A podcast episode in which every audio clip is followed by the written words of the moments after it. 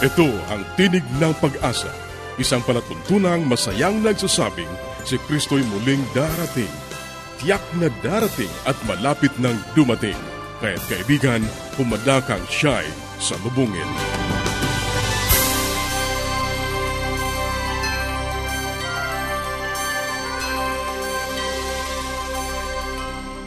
Ang tinig ng pag-asa ay inihahatid sa inyo ng Adventist World Radio. Kaibigan, mahal ka ng Diyos. Ano man ang iyong kalagayan, ano man ang iyong karanasan, magtiwala ka sa Kanya. Hindi ka Niya iiwanan. Sa Kanya, tayo ay laging may pag-asa.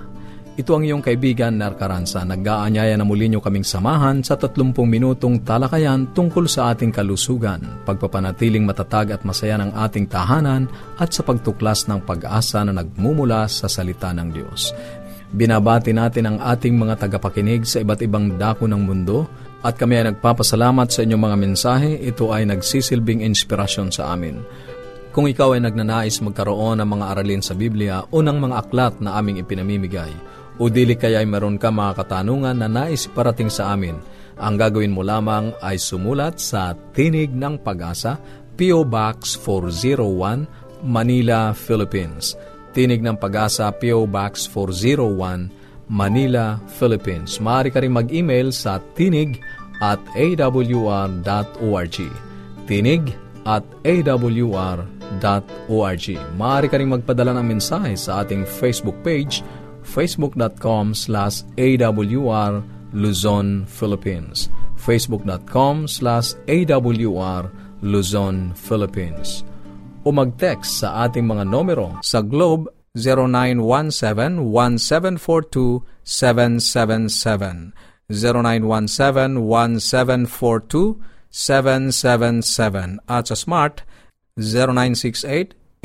0968-8536-607, 0968-8536-607. Ang ating mga pag-uusapan ngayon sa buhay pamilya, paano isasaayos o i-organize ang pamamahala sa tahanan?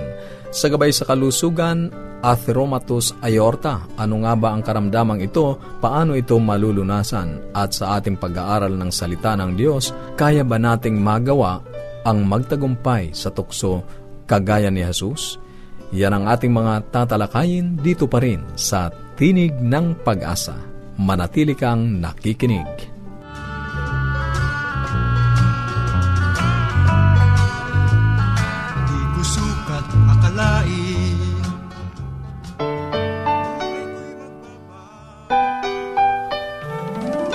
Tayong mga Pinoy, mataas ang pagpapahalaga sa pamilya. Walang hindi gagawin, lahat kakayanin. Kahit buhay, itataya natin. Kahit anong hirap, kahit anong bigat, wala yan basta't para sa pamilya. Kamusta po kayo, mga magulang? Mga minamahal kong mga tagapakinig na patuloy na sumasubaybay sa aming programa na ito, maraming salamat po. At sa araw na ito, ang ating pong i-discuss sa inyo ay paano po tayo mag-organize ng ating sambahayan. Ang unang tanong ay, katulad na aking sinabi, who's the boss? Sapagkat kung di natin ma-identify kung sino ang dapat mamahala o yung pinaka-leader, ay mahirap. Now, marami pong pag-aaral nagsasabi, at ang Biblia ay nagtuturo noon na ang babae ay kinuha sa tadyang, hindi sa ulo upang maging amo, hindi naman sa paa maging alipin. Siya ay kapantay. Ngunit sa dami ng mga pag-aaral, minsan nalilito tayo sapagkat ang ating napag-aaral ay iba't ibang kultura. Nasanay tayong mga Pilipino na ang tatay ang boss, di ba? At ang kanyang mahal na asawa ay parang assistant, pero siya ang may hawak ng pananalapi, siya ang officer sa finance department, kumbaga, at siya ang nagbibigay ng pera sa mga anak. Ang tatay mag-iintrega lang, pagkatapos bahala ka na. Ayan. Ngunit ay tinuturo ng Biblia yung pantay. Paano magkakampantay yung lalaki at babae? Marahil sa pananalapi ay hindi, sapagkat ang lalaki naghahanap buhay, ang babae na sa tahanan. Ngunit ngayon sa ating modernong kabuhayan, minsan ang babae naghahanap buhay, ang lalaki na sa tahanan. Madalas naman ay pareho sila naghahanap buhay at nag-uusap lang sila sa mga bagay na common sa bawat isa sa kanila. Ngunit kung titingnan kung sino ang pinakamataas, ay maraming pananaw. Ayun. Ngayon, paano natin masosolve yung problema na yan ng sino ang boss? Alam nyo, masosolve yung through coordination, through communication. Kung ang mag-asawa, lalaki ay nag-uusap lagi, nag-communicate, pagkatapos ay magkakaroon sila ng decision. Pero dumadating yung panahon po na siya ay nagiging masalimuot kasi ay, kunyari, example lang, pupunta yung mag-asawa sa mga mall at sila ay papasok doon sa shop at makikita na lalaki yung magagandang stereo, makikita ng mga anak yung magagandang video games, na makikita ng mga anak na babae yung bagong cellphone, iPod, iPhone, and so on. At makikita naman ng nanay yung mga frigidaire na dapat bilhin, washing machine. So, itong pamilya ngayon ay hindi malaman kung anong bibilhin, anong priority.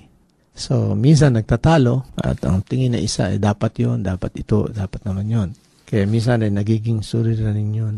So, sa pag-organisa ay dapat malaman muna sino ang pinakahuling decision maker. Usually, ang pinakahuling decision maker po ay may hawak ng pera. So, pag sinabi niyang ito, ayan, bagamat yung iba hindi tutol, mga ibang anak natin, eh sumusunod na lang kasi siyang may hawak ng pera dahil kung hindi gusto nung ama yung bibilhin, hindi siya maglalabas ng pera. Ayan. So, madalas ay yung may hawak ng pot, natawag natin golden pot. So, kung ang isang ama ay siyang last decision making, sa bawat po na ganyang gagawing pagpapasya, ay dapat makita sa atin yung paggalang sa kanyang pagpapasya.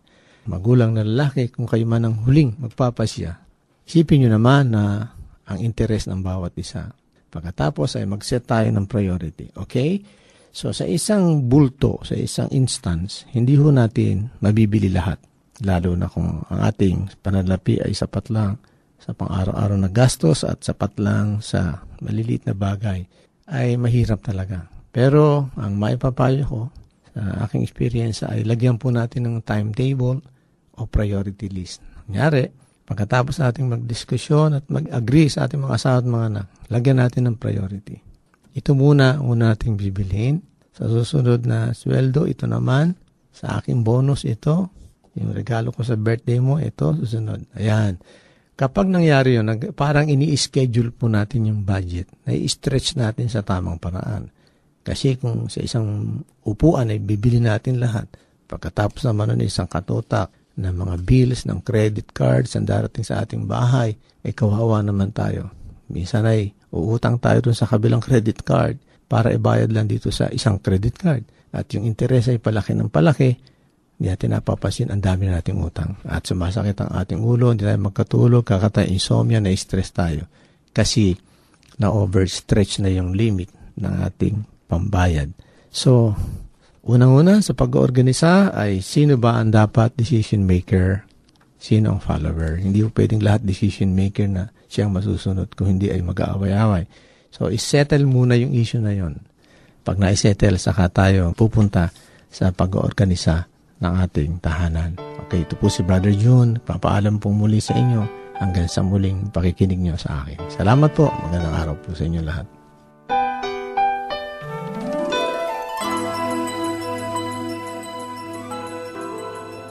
Yes, Dad and Mom are coming. I wish my parents will come too. The best way to spend time? It's with family. Adventists care. Patuloy kang nakikinig sa Tinig ng Pag-asa. Kung mayroon ka mga katanungan o anuman ang nais mong iparating sa amin o kung nais mong magkaroon ng libreng aklat na aming ipinamimigay, sumulat ka lamang sa Tinig ng Pag-asa, P.O. Box 401, Manila, Philippines. Tinig ng Pag-asa, P.O. Box 401, Manila, Philippines. O mag-email sa tinig@awr.org. Tinig@awr.org. Maaari ka rin mag-text sa Globe 0917-1742-777. 0917-1742-777. At sa Smart 0968-8536-607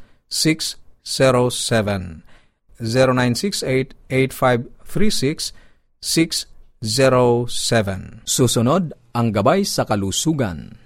Magandang araw po sa ating mga tagapakinig at ako po ay natutuwa sapagkat meron na naman tayong ilang minuto ng pagsasama-sama. Ito po si Dr. Linda Limberon, ang inyong Dear Doctor sa Himpapawid at pag-uusapan po natin ang mga tungkol sa kalusugan at ngayong araw pong ito ay atin pong babasahin ang isang liham ng isang guro. Ito po ay si Mrs. Rivera at sangayon sa kanyang sulat, siya po ay 56 na taong gulang na at nagtuturo sa isang public school.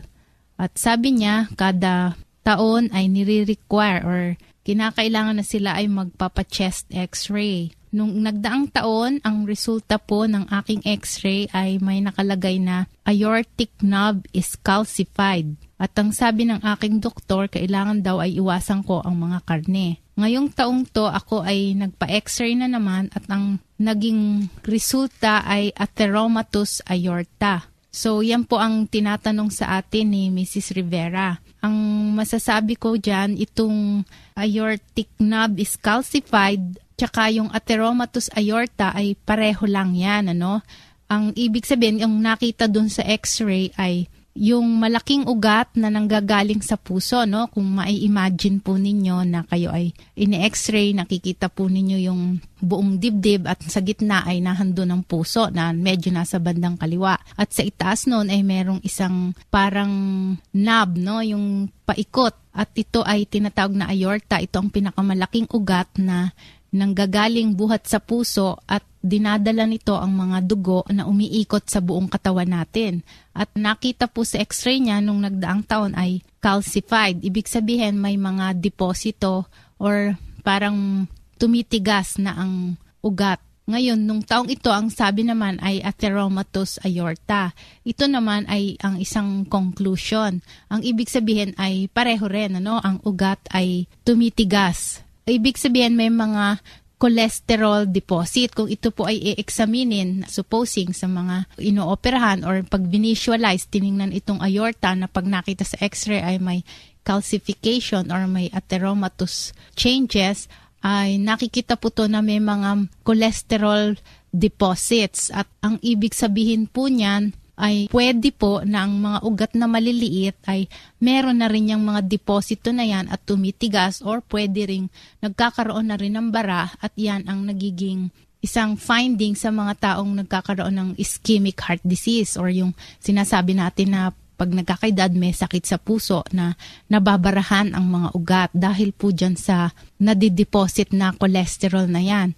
So, pag yan po ang magiging findings ng inyong x-ray, lalo na kay Mrs. Rivera, ay ipache-check po ninyo ang inyong lipid profile. Ano ba yung lipid profile? Yan ay ang parang mga taba or yung cholesterol sa ating dugo, ano? Alam nyo naman po yan, karaniwan tinetest ng doktor yan, yung cholesterol, triglycerides, tapos meron pang tinatawag tayo na VLDL, LDL, HDL, mga abbreviation po yan. Pero yung pong HDL, yan po ang high density lipoprotein at yan po ang good cholesterol. So, mainam po yung mataas yung HDL, good cholesterol. Ang LDL o low density lipoprotein, yan naman po ang bad cholesterol. At kailangan po malaman ninyo yan kasi kung ito ay may abnormality, pwede ninyong gamutin, ano?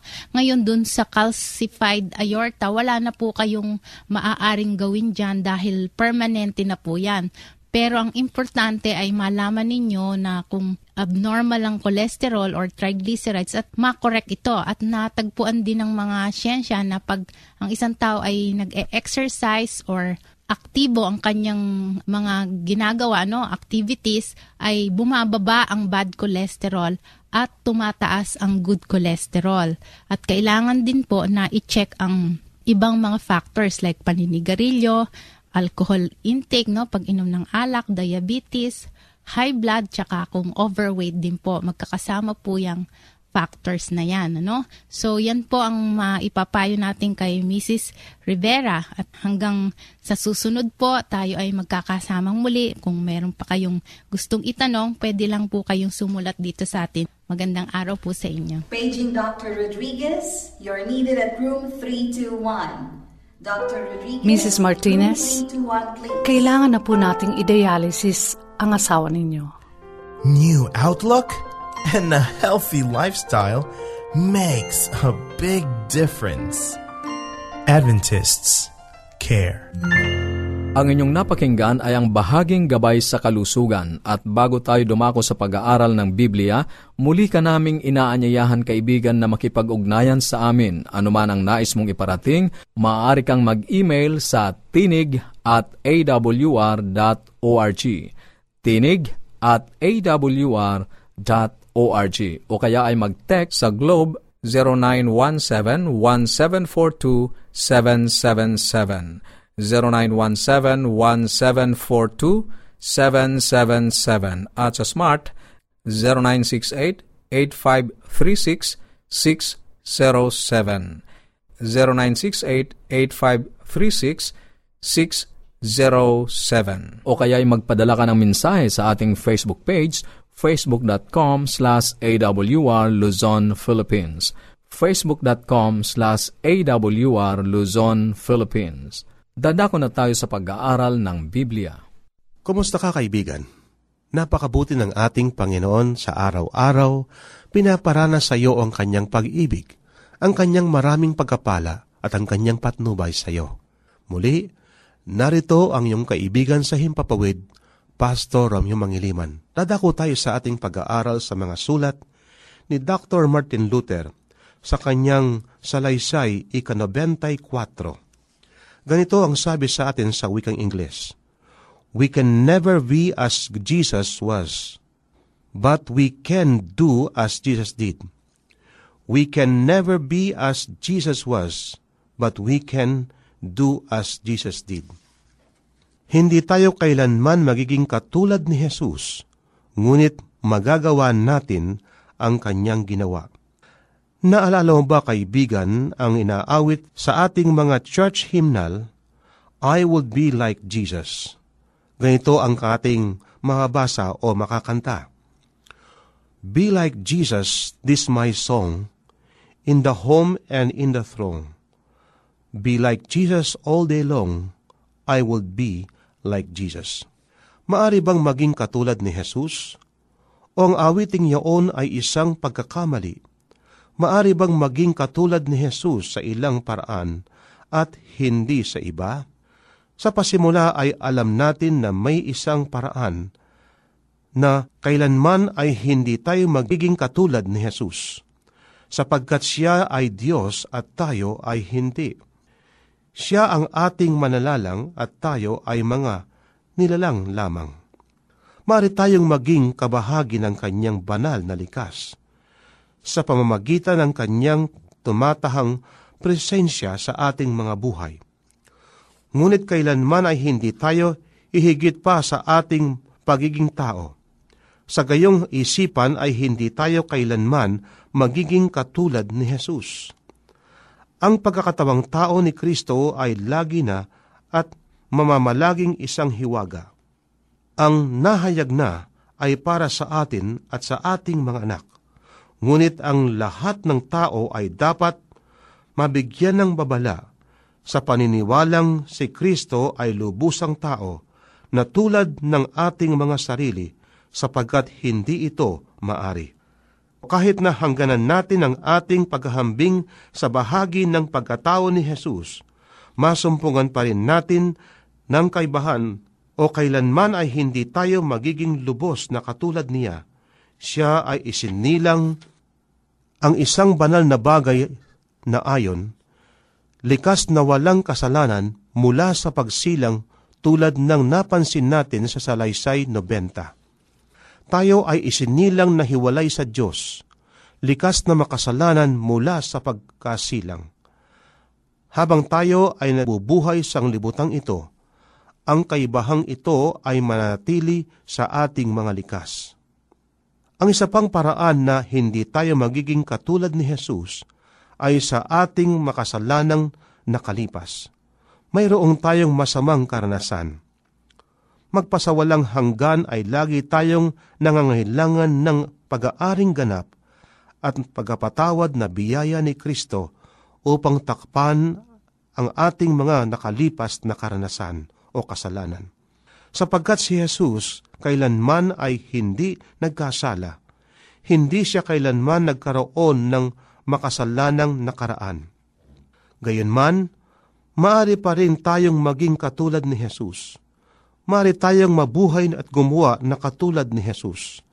Maaari tayong magkaroon ng tagumpay laban sa mga tukso sa paraang siya ay nagtagumpay sa pamamagitan ng pag-asa sa kapangyarihan mula sa itaas at hindi sa atin. Maaari tayong mabuhay sa pakikisama sa Diyos tulad niyang nabuhay at kung gayon ay masumpungan ang pagkakaiba sa pagitan natin ay walang nagagawang pagkaiba. Si Jesus ay nabuhay na tulad ng tao sa buong buhay niya sa lupa. Hindi niya ginamit kailanman ang kanyang banal na kapangyarihan hanggang noong unan ng pagkabuhay na maguli. Lahat ng himalang ginawa ni Jesus, pagbuhay ng patay, pagkapagaling ng may sakit, paglilinis ng mga ketungin, pagkapalayas ng mga demonyo, paglakad sa tubig, pagbasa sa isipan ng tao, ang lahat ay ginawa ng kanyang mga tagasunod. Ang mga gawang ginawa ni Jesus ay ginawa sa pamamagitan ng kanyang ama. Sinabi ni Jesus sa Juan 14:10, ang ama na sumasa akin, siya ang gumagawa ng mga gawa. Mga 11 ulit na binanggit ng Desire of Ages na ang kabanalan ay kumislap sa pagkatao. Ang unang pagkakataon ay sa unang paglilinis ng templo, nang sa isang saglit ang tabing ng pagkatao ay tila napa sa isang tabi, at ang sangkatauhan ay nasulyapan ang kabanalan na nasa loob. Gayunpaman, ang ama pa rin ang nangasiwa at ang kabanalan ng ama ang nahayag sa pamamagitan ng kanyang anak. Ngunit ang higit na mahalaga kaysa sa mga himala na ginawa ni Jesus ay ang tagumpay na ibinigay sa kanya sa kanyang pakikilaban sa kaaway, sa pakikiniig sa kanyang ama, sa pag-asa sa kanyang ama. Tinamo niya ang tagumpay, at ang kanyang tagumpay ay maaring maging atin, kung paanong ang mga gawa ng ama ay nahayag sa buhay ni Jesus, upang siya ay makagawa sa atin, sa pagnanasa at paggawa ayon sa kanyang mabuting kalooban. Kaibigan, napakabuti ng ating Panginoon, na anupat kung tayo ay aasa sa kanyang kapangyarihan, ang lahat ng bagay ay ating magagawa. Ang suliranin natin kung minsan at madalas, kapag tayo ay nasa rurok ng tagumpay, na kapag tayo ay masaya sa ating buhay, akala natin ang tagumpay ay nangyayari sapagkat tayo ay merong kapangyarihan. Tayo ay merong mga abilidad na marating gawin ang isang bagay sapagkat tayo sa ating pag-iisip ay meron tayong mga kakayahan sa ating buhay. Subalit kaibigan, gusto kong sabihin sa iyo, kung meron man tayong tagumpay laban sa tukso, laban sa kasalanan, hindi tayo ang may gawa. Ito ay kapangyarihan ng ating Diyos.